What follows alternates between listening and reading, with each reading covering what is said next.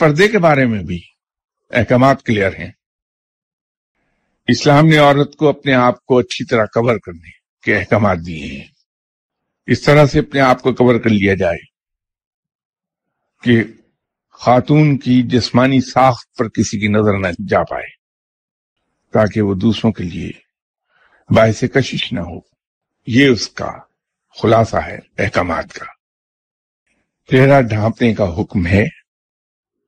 لیکن اس کے اندر تھوڑا سا لیو وے مل جاتا ہے۔ لیکن چہرے کے بارے میں، کیونکہ وہ جسمانی صاف سے ذرا علیحدہ ہے، اب اس پر اختلاف ہے مختلف علماء کا۔ کچھ کے نزدیک بوقت ضرورت چہرہ اگر ننگا رہ جائے تو کوئی اس میں حرج نہیں۔ اگر ایسے کام پر ہیں جہاں چہرہ ڈھانپا نہیں جا سکتا، تو چہرہ کھلا رکھا جا سکتا ہے۔ کچھ علماء کا کہنا یہ ہے۔ کچھ علماء کا فرمانا یہ ہے کہ چہرہ کسی حال میں بھی ظاہر نہیں ہونا چاہیے۔ یہ جو پابندی ہم کہتے ہیں کہ ایک بال بھی کہیں نظر نہ آئے، میں ذاتی طور پہ سمجھتا ہوں کہ اسلام سختی نہیں کرتا کسی معاملے میں۔ اس کے احکامات میں کہیں جبر نہیں ہے، کہیں سختی ایسی نہیں ہے کہ انسانی فطرت اس کو سہار نہ پائے۔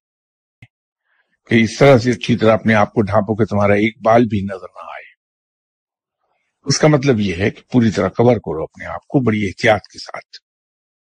اگر اس تمام تر احتیاط کے باوجود ایک آدھ بال ظاہر ہو گیا، کہیں باہر نکل آیا کسی وجہ سے، تو میرے خیال میں اللہ تعالیٰ معاف کرنے والا ہے۔ ہماری نیت کو دیکھ کر کے ہماری نیت یہ تھی کہ ہم پوری طرح اسلامی احکامات کے مطابق اپنے آپ کو ڈھانپ لیں سطر پوشی کر لیں۔ ہم نے پوری احتیاط کر ڈالی۔ اس کے باوجود اگر کہیں صاحبن کچھ ایک آدھ بال باہر رہ گیا ہے تو اللہ معاف فرمانے والا ہے۔